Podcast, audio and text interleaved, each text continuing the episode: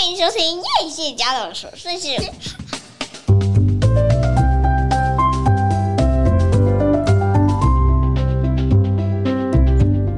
欢迎收听叶谢家的琐碎事，我是费米娜，我是夸米。我们要放秋假了，期待已久的假期终于来了，而且我们这次会多放两天假。这礼拜呢，我听到了一个人在讲时间管理。他说：“其实如果啊，你连假期都安排在你的行事历当中，你就会得到一个比较充分的休息。这他说的这个假期是指爸爸应该要有爸爸的假期，妈妈应该要有妈妈的假期。就像劳工都有周末嘛，那其实父母也应该要有假期。然后我们就把这个假期排进去，比如说，哎，我下个礼拜六不在，我要去休假。”然后大家都可以充分的在这个休息、休养生息当中，得到一个全新的力气。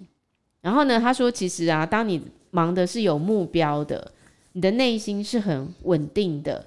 其实你并不会觉得生活很混乱，也不会因为忙得这样像无头苍蝇一样，就会觉得自己每天不知道忙忙碌碌是在做什么。”然后他就建议大家说：“你想要得到一个。”呃，很完整的时间，你就应该要跟时间赛跑。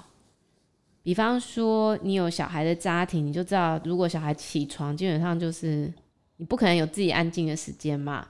那你可能就要早一点点起床。比如说，他这个人，他每天五点就会起床，他就会写稿，啊，写到六点，可能小孩起床了，都要弄早餐了。可是他在这个钟头之内，已经把他重要的事情完成了。我觉得很有道理耶。我觉得我呃，我身边的人，我记得，呃，我觉得有一种习有一种习惯的人，有写作或是写笔记习惯的人，比较知道自己的目标在哪里。没错，我觉得你要做什么啊？他们就说淡淡的墨迹啊，胜过最强的记忆。就你一直觉得你记得很多事，然后你没有把它列出来，嗯、或者是化为记录。嗯，其实时间过了，你什么都不会记得。真的。而且我觉得大部分的上班族都是庸庸碌碌的，他礼拜一到礼拜五可能就已经被工作忙折磨的要死了，礼拜六、礼拜天只想好好的休息。但我觉得这就是这人可能没有什么人生目标，或是他的目标就是在，就是可能就是把工作做好这件事情上面。你知道这个所谓的？庸庸碌碌啊，就是他们在说，其实大人在生活跟工作当中，必须要取得一个平衡，一个方式，其实是必须用游戏的心态。这但这个游戏并不是哦，我去逛街，我去躺平，我去呃，我去花钱，好，这个叫游戏，不是，而是我有没有办法去创造一个价值，这个价值可以回到疗愈我自己身上。比如说，讲这句话是一个老师，那他最大的成就呢，可能就是看着这些学生经过三五年之后，已经跟三五年前很不一样了。他看到这些学生的成长跟变化，这就是一个对他的价值，而不是我们用另外一个消耗自己的方式，在感受到所谓的休息。嗯。我觉得他讲的这个东西其实很有意思啊。我觉得其实说起来就有点像，比方说现在我非常忙嘛，那我如果去学个吉他，或者是说我去上个语言，会不会在这个得到当中，同时让我自己进步，疗愈我自己，又可以平衡工作跟生活的？我我觉得他在讲的是有点像这样子的东西。所以我觉得啊，其实人生有目标，其实是一件蛮重要的事情。就虽然忙，可是要知道自己是在忙什么。我像我每一天真的就有不一样的事情，就忙到昨天的时候，对不起大家，我们今天很晚才录音啊。昨今天应该要上节目，可是我昨天非常清楚的知道，我昨天的状态没办法，因为我眼睛已经马上要合上了。然后我跟朋友在聊天的时候。我都快要在他面前睡着。我其实很少会这么累，然后我今天眼球就是冒血丝，这样，我突然间，对我们家的三代都会冒血丝。但这有可能是长期以来你的睡眠一直都不好啊。我没有睡眠不好，我其实睡眠一直都蛮好的啊。你是时间短，但是你是熟睡。对，是。对。然后我我我有一天熬夜是为什么？我其实有点忘记了耶。熬夜。你知道，因为我知道了，我想到了，因为你知道每个礼拜我要做节目，然后要做节目，你就要做功课，你就是要看一些东西，要做功课，然后常常在看的时候就一直打瞌睡。然后等到 你真的要认真看的时候，可能已经睡到一点半了，然后我起来看一下。我发现其实每次我推门进来的时候，你大概就是呈现睡着的状态。对，所以看起来像是在看剧，但是其实是在状态是睡着。对，但是你知道，就是我还是会知道说我这礼拜要准备什么，所以还是要认真的努力一下呀。嗯对，好，最近这几天真的是忙到有点大脑不太够用，你知道吗？就是好容易忘事哦。那怎么办？你觉得未来这一个礼拜有办法好好的放松吗？我希望可以耶，因为我第一次就是要去到一个地方，可是我根本不知道要去哪里，就是我们已经都订好饭店要出发，可是详细要去哪，我根本没有时间研究这样，然后。我们下礼拜可以跟大家分享一下，因为我们要去的地方可能是我们有二十年没有去哦，三十年没有去的。嗯嗯、对，我们要去阿里山嘛，吼，然后已经真的是小时候才会去阿里山，长大因为不知道什么原因，就真的很少很少回去吼。那我们其实秋假其实很多人要出国，其实很羡慕人家要出国，但一方面又觉得有点担心，就会觉得。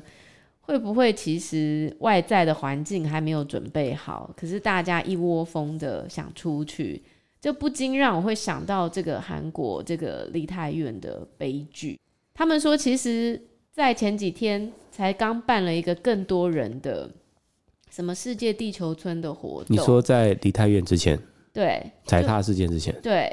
然后他们就说，可是他们大家都忽略了一件事情，就是说，其实韩国在过去两三年因为防疫，大家彼此戴口罩，然后大学生都是线上教学，他们可能到毕业了才看到同学长什么样子，就毕业典礼那一天，那其他时间其实可能都是在线上这样。那梨泰院这个是等于是疫情过后第一次开放，可以。这么多人都可以不用戴口罩的一个非常大型的活动，所以他们可能真的没有想象到说会在这么短的时间，然后有这么多人在里头，而且又是一个这么狭小的巷子。那我觉得很多意外的发生，比如说很很多人就在说什么人多的地方不要去啊什么的。重点就在你要去的时候，你根本没有想象到人这么多啊！的确是啊，等你要后悔都来不及了，对不对？对，你想要离开那个地方，你还离不开。你看，我们那时候要去六福村参加活动，是不是？我们从进场那人也超多的，还有在排队的时候，是不是人也很多？嗯。可是你在那个当下，你不会感觉什么吧？你在那当下，只是会觉得，那大家就在排队啊，排队就排队啊。嗯。你不会想象说一个步如果踏错，后面会有什么后果？对，有可能说不小心那个园区动物全部跑冲出来，应该是犀牛啊、大象全部冲出来，然后就把我们踏死了。我觉得其实这个社会一直在发生很多很不可思议的事情，就再怎么不可思议的事情，好像现在都没有这么让人意外，好像意外随时都会发生。吼。所以我觉得其实呃也不要太过悲观了。那、呃、毕竟因为现在股票跌得很惨嘛，好跟过去 相差非常大，然后美金对台币台币贬值的非常严重嘛，哈。然后我们那听到那个英国前一阵子听到英国，而且好多公司不赚钱，好可怕啊。对，而且整个 PC 产业，你知道 PC 产业是很可怕，嗯、大家都是库存在手上。然后现在大家的那个首要的目标就是清库存，但又碰上买气不好，库存一大堆。其实这都是疫情造成的嘛，因为疫情第一波在家上班，哇，突然间卖的响当当的。对呀、啊，那是疫情红利啊，大家都在买那个相关产品。但是其实我们那时候就应该要去想到说，这个不会是永远的。天下没有白吃的午餐呐。对啊，你后面就是要去消化你那些 over。订单的东西，偶尔订单啊，超前下单啊，有没有多下单，多下两三倍的单？但我觉得，其实我们对这个世界还是要抱有一个正面的想望啦，就是这个循环，反正就是走到下面，然后慢慢就会又再走到上面。像我们那天在听那个英国嘛，英国最近不是因为又换了一个首相，然后他们就在讲说，英国其实最近真的状况很糟，就是他们要面临的很多很多的危机。他们那个危机包含说，比如说他们现在那个通膨的指数。他们从去年九月通膨好像才零点一耶，然后现在已经到十十左右了，十对十点几了。然后他们说他们的月就是一个月的家庭开销可能要多一万多块钱，多出一万多，但是呢，你说台币的一万多块，对，但是他们的收入调薪可能幅度只有三 percent，嗯，还有再加上他们现在燃料就是他们的能源不足嘛，你要去加油，他们说。呃，油价，我记得我忘了它的基础是用一加仑还是一公升来计算。本来可能好像三十几，现在六十八。哎，那你会不会觉得英国每一户平均每一户的每个人的可支配所得，其实跟台湾人比起来，搞不好比台湾人低哦？也有可能哦，因为我们不知道他们现在的。所得是多少？但是我们知道，它通膨，因为通膨就会让它整个钱变薄，而且市场里头的价格听说常常改变啦。今天去买跟明天去买，竟然标价会不一样。然后再加上他们的电费，因为我们知道现在英国应该已经非常冷了吧？嗯。但是呢，大家问候呢，已经不是在问候天气，然后是在问候说：“你家开暖气了吗？”嗯。就很像我们很炎炎夏日的时候，一直撑着不能开冷气，是不是？嗯、因为一开就没完没了。然后他们现在能源这么贵，嗯，他说他那个电价啊，大概是两倍。去年九月好像三千多，现在好像九千多，两到三倍。然后又加上他们因为这些东西，然后政府就寄出了一些利率的问利调调利率嘛，就变成呢房贷就超高，因为那个利率是浮动的话。然后买不起房子的人，连租也没办法租了，嗯，因为这个是这样哦，就是你那个房子一放到市场就没了，想想租你也租不到啊，又很贵啊。结果你知道那个有一个地方的大学哦，他们就是完全没有办法提供那个房子给来上学的人。租不到啊，租不到，大学就说啊，如果你租不到房子吼，你就考虑暂时先不要来读书。哇，你就会发现英国它面临一连串的打击耶，就是那他当时不是接收了很多乌克兰的难民吗？他们可能家庭会协助他们，然后政府就每个月补助他们说，哦，你收容难民，我就给你一万多块钱这样。现在大家有四分之一的人都放弃啊，因为那个开销更大，开销更大。那、啊、这些难民怎么办？补贴不及开销。对，哇，你就会觉得说，其实这个不是一个国家的事哦，这个会牵扯到整个全球的状状况。哎、欸，我觉得这好像跟就是他呃欧英国脱欧之后，这个效益慢慢发酵。是，但我不知道到底是好还坏。但是长远来看，好像不是一件好事。嗯脱欧的一些效应，比如说像我们公司，因为脱欧嘛，我们那个现在那个环保的法规越来越严格，是每个国家都跟我们要求那个相关产品要要要达到他们的法规要求，越来越严格，不管是包材或是能源的减减少，然后因为 UK 就是脱欧嘛，所以 UK 变成它不能共用欧洲的。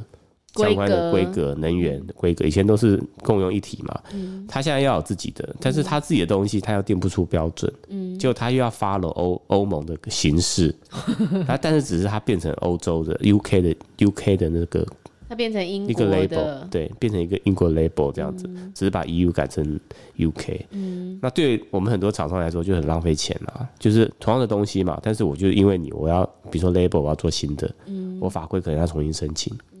然后对欧洲的当地人，我觉得对他们来说也是啊，这就是浪费钱、啊。嗯。所以从这个小一小件事，我就觉得说，就是变得很麻烦。嗯。所有人因为这样子会变成，那我不要卖 UK 算了，我就卖 EU、嗯、这样子欧洲欧盟，然后又浪费很多钱。嗯。所以我每次在想这件事情的时候，那 UK 脱离欧盟到底是好还是坏？我觉得很多事情不能从现在看到结果啦。就是因为我们得先去看他为什么要这样做嘛。嗯、那我觉得很多东西在初期，它一定会有一个阵痛啊，然后你一定要付出某一种代价。可是如果你真的是朝向你有一个理想、有一个目标去做，这些牺牲或者是这些惨痛的代价，未必就是最后的结果。就是你还是得看你往哪个方向走，你想要达到的是什么。所以我是觉得很多事情好像不能用。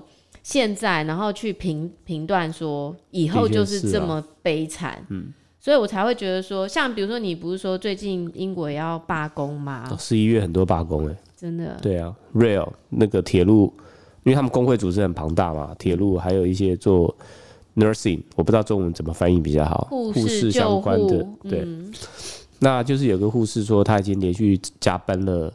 十五个小时了，比如说正常工作可能一周可能工作四十个小时，嗯、他可能已经工作到五十五个小时，嗯、那多出来这十五小时，那个呃那个医院是没有给他配的，嗯、所以他其实很辛苦，然后很辛苦就是他在公司那他在公司加班的时候，因为加班的时候，他的小孩如果没有上课，在家里没有人照顾，嗯、那很可怜啊，所以他们就是我觉得过得很辛苦了。而且很多工作，其实我们都会说啊，现在都是一个在家工作的时代啊，人人都可以 work from home。但是其实你说护士要怎么 work from home？其实我觉得对于一些一般的工作，还有劳工阶级、劳工阶级的比较蓝领阶级的，他们就是要去现场工作。是，但是去现场工作，第一个就是增加运输成本。是，第二个就是他们也暴露在那个 COVID-19 的被感染的风险里面嘛。是。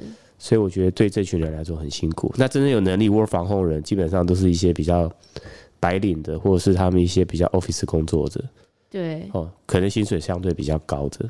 因为我朋友刚从欧洲回来嘛，我就问他说：“哎、欸，那欧洲现在状况怎么样？”他就跟我说：“哎、欸，其实他们去百货公司啊，就真的都没有人，而且是周末的百货公司，唯一有人的就是精品店，因为可能很久人。”没有人去观光，然后只有精品店是大牌。所以那个朋友他是不是去精品店买东西？我不晓得。所以你看，但你刚刚讲这个去上工这件事情的两难啊，突然间让我想到这礼拜的另外一个新闻啊，就是那个中国郑州富士康的大逃亡啊，大逃亡潮，他们就是在那个国庆之后，然后都会做那个全场的 PCR 检验，就好像发现有确诊嘛。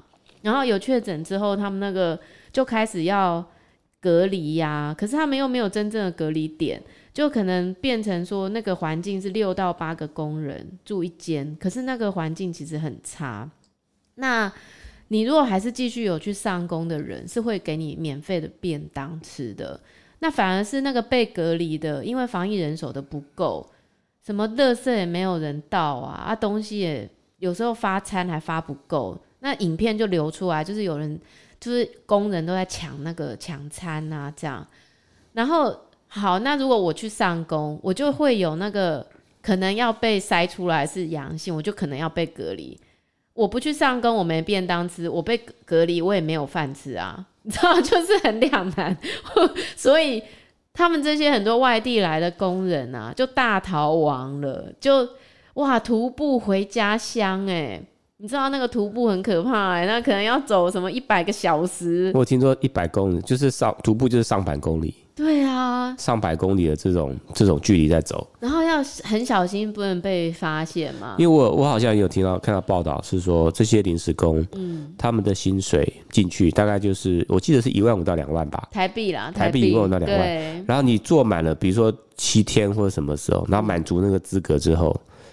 就是一个比较长的时间之后，听说公司富士康会发给在五到六万奖金，没有，五到六万块奖金呐，全勤。比如说十一月你都有来上工，对，哈，十一月都没有缺席，要给你六万六左右的台币。对啊，所以很多人就是领到这些钱之后就，就那我也不管了，反正都临时工吧。哎、欸，可是你知道这个厂区百分之八十都是临时工，哎，而且他们负责了 Apple 的百分之多少的东西都在，八十五。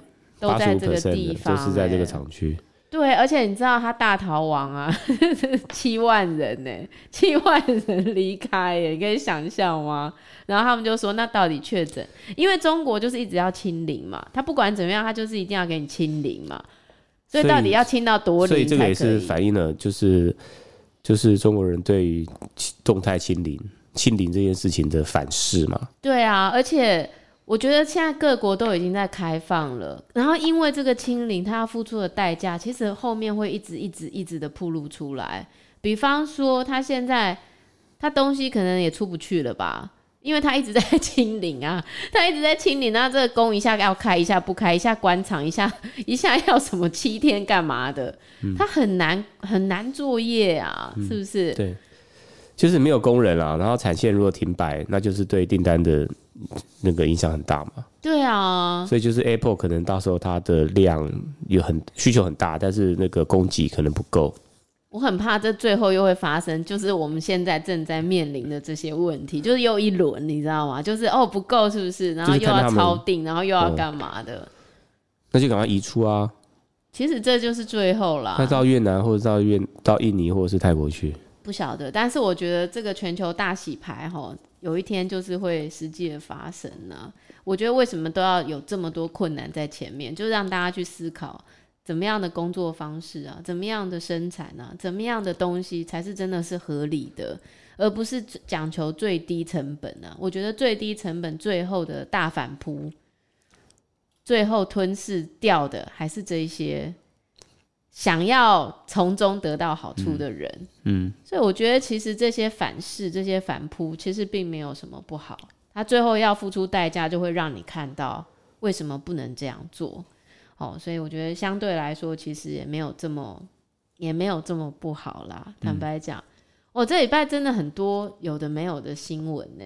就离离太院那个新闻的同时，印度不是有一个大桥，哇，也是突然间垮掉，然后也是死了死伤非常多人嘛。我是有看到那个大桥上的警察，嗯、叫大家不要跳，大家都不理他，嗯、大家拼命在那边跳，对不对？所以一直跳，一直跳，跳，把那个桥弄断了，把桥弄断了。好，所以这听起来真的是有一点，这有点扯啊！哈，怎样的设计会让桥整整个垮掉？我不晓得，但我知道印度其实真的很多不可思议的事情都会 发生。不会里面是放那个塑胶桶吧？嗯，难讲，不晓得。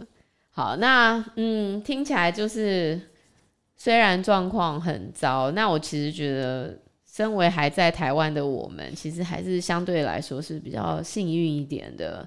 油价涨价，但是我们也还在三十几啊。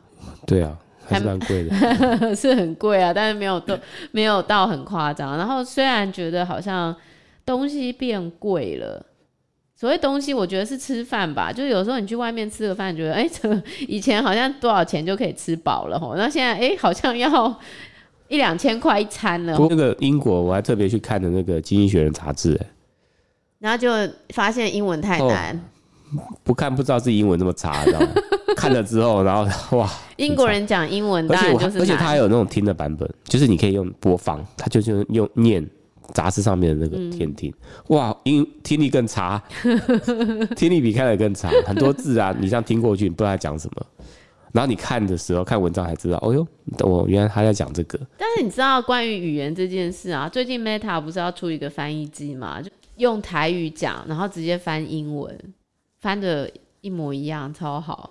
有有可能吗？有啊，它只是还没有量产呢、啊，嗯、就还没有问世。可是未来你就会觉得说，谁出的？马克哦，主克伯，Meta，嗯，Meta 他们出的。嗯那你就会觉得说，那还需要学语言嘛？就以后走到哪就用翻译的，不是就很清楚了吗？嗯、好，但是语言其实是另外一种事情啦，它其实是用一个不一样的文化开启你的思想。当你用这个语言开始去想事情的时候，其实它是让你的整个大脑的结构发生了一个很大的不一样的变化。哎、欸，但我觉得我我我听了那个《经济学人》，《经济学人》他的那个 audio 版本，嗯。我发现呢、啊，台湾人是太依太仰赖于字幕了。嗯，我发现你去听他的，去看影集或者是听他的广播，然后不去看他的字幕，看影集的不看字幕，我觉得影响很大。嗯，你就是他就逼着你去好好的听他在讲什么。嗯，大脑好像会开始去思考一些东西，就会变得比较专注。对，如果你在一直在看那个字，你就会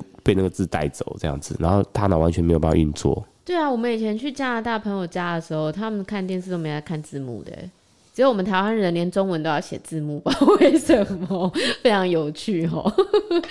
好，那这周末，我们今天呢，其实要推荐的那个电影其实蛮多的，但是我今天想要先跟大家分享一个纪录片。这个纪录片其实跟我们之前做过的一集 podcast 非常有关。我们在当时呢做了一个二零一八年的这个睡美人洞的洞穴救援的记的呃一个 discovery 吗？还是是？呃，国家地理频道的纪录片的介绍，就是在说，在二零一八年呢，清迈，呃，它是清迈吗？往北的那个地方叫什么？又怎么有点忘记了？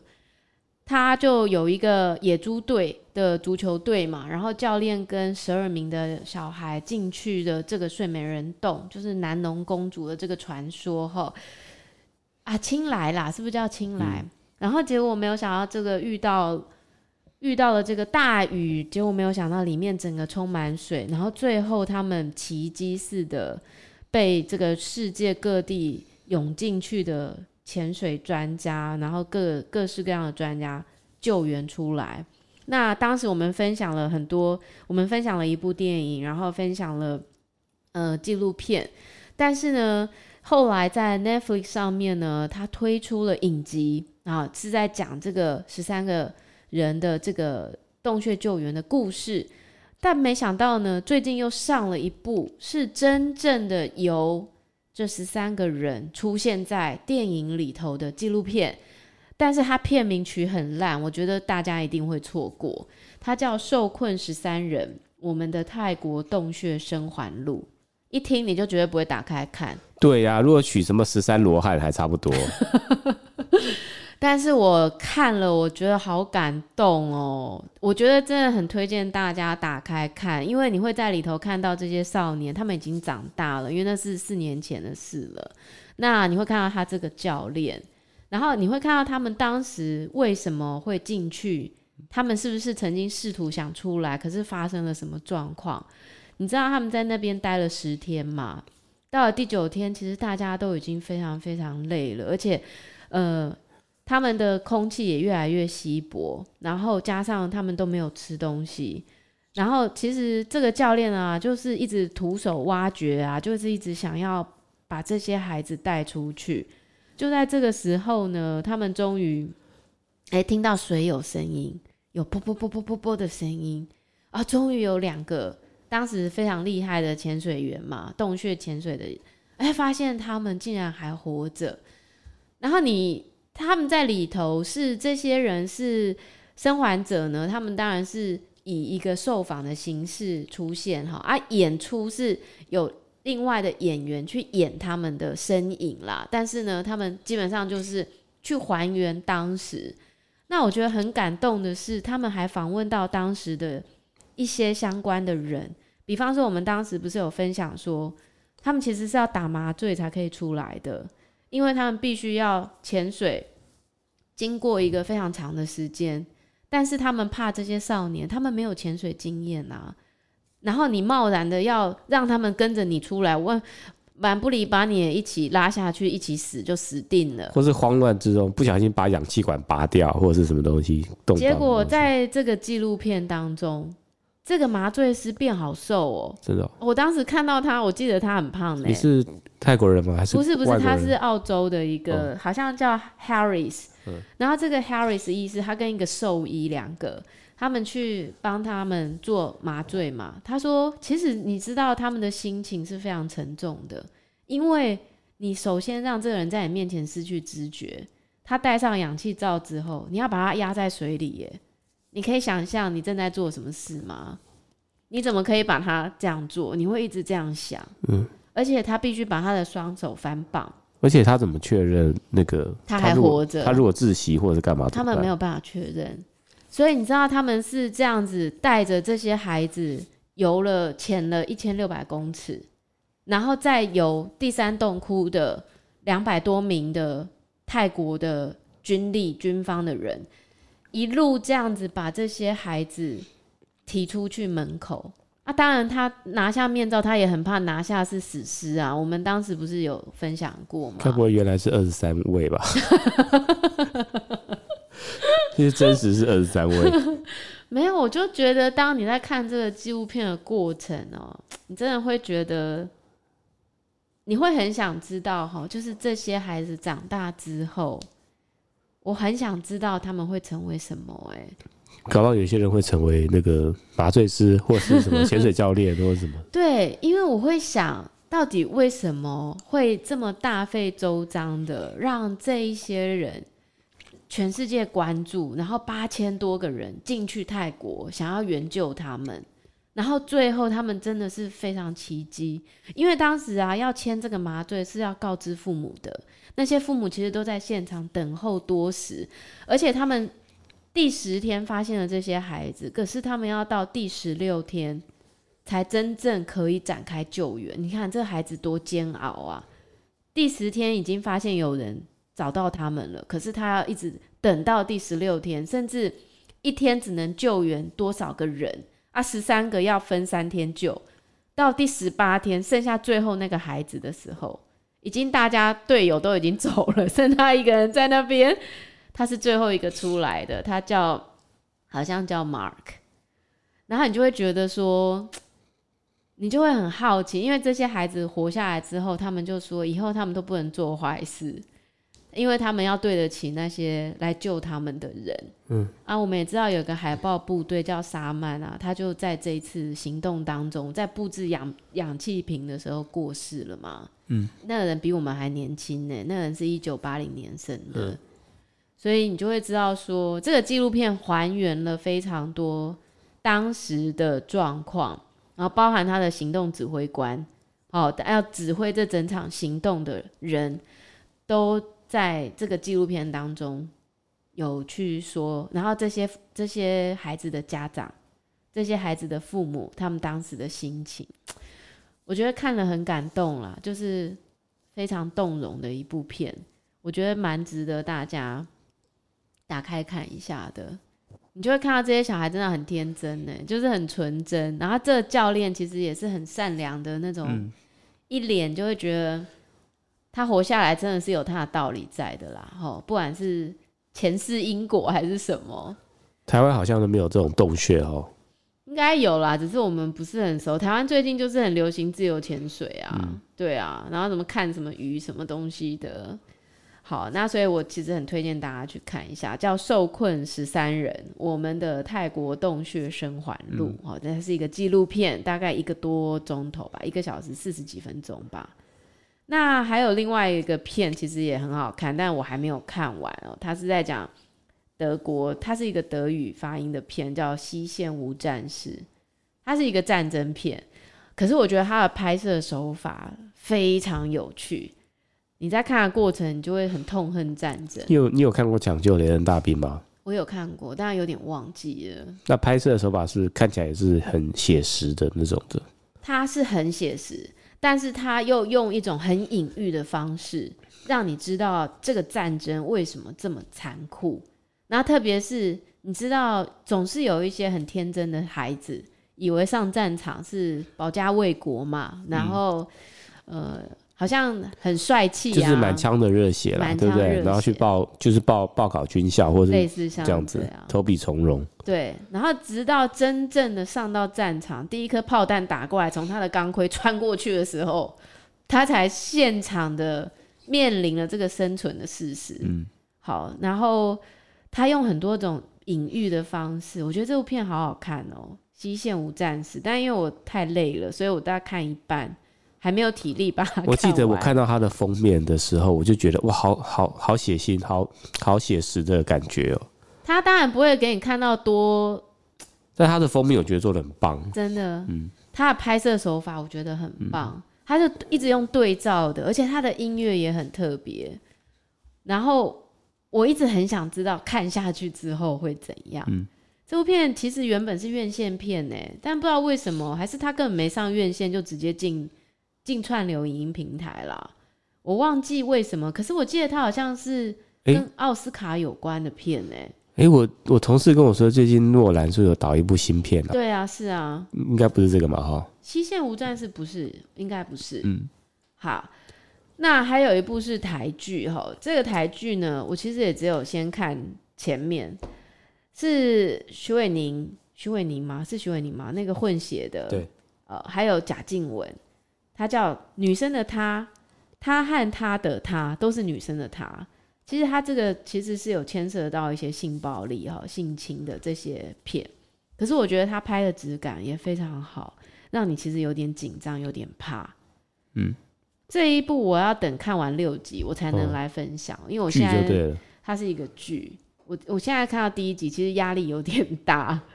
拍的很好，但是就是压力有点大。嗯、但是到后面的时候觉得有点脑残，所以等我看完再来跟大家分享。哦、还有一部是电影，我也看了一半，很多都看一半，不是不好看哦，是体力有限，没办法看完。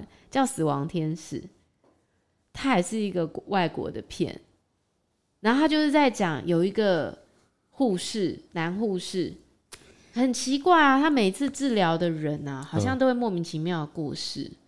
那你就很怀疑啊，到底是跟他有关，还是只是恰巧？会不会他对了某些病患做了什么事情？可是他看起来非常无害哦。哎、欸，这个好像蛮吸引我的。然后他就跟其中的一个也是心力交瘁的护士成了好朋友。这也是剧吗？他不是，他是一部电影。哦、可以，倒可以看。嗯，然后他跟其中一个。就是这个妈妈，就是她没有保险，然后她又有一个孩子，她好像又单亲，嗯、然后就跟这个男护士就成了朋友。可是这个人对他的病患很有热忱啊，就是他很认很愿意照顾他的病患。哎，可是他怎么发现他交班之后，这个病患就莫名死亡这样子？好，那所以到底是不是这个男护士动了什么手脚呢？叫死亡天使，我觉得也还蛮不错。你觉得是他吗？一定是啊，不然有什么好讲的？哦，因为这个男的看起来很无辜。对，这个男的看起来很无害。哦、OK，那就一定是他。好，我看你好像也很累哈。我没有办法，我一直在流鼻水。你是过敏还是感冒？我不知道。好可怕哦。好，那今天呢？节目就到这边，抱歉，今天的节目听起来可能有点冗长，有点混乱哈。这可能反映了我们这个礼拜的状态，因为真的好忙，很多事情。我们需要休假去充电啊。对，我们需要好好休个假，希望吸满了分多金之后，再回到现场，会给大家很不一样的感觉。那谢谢你的收听，也欢迎到叶谢家的琐碎事的粉丝页留言给我，我们下次再见。拜拜。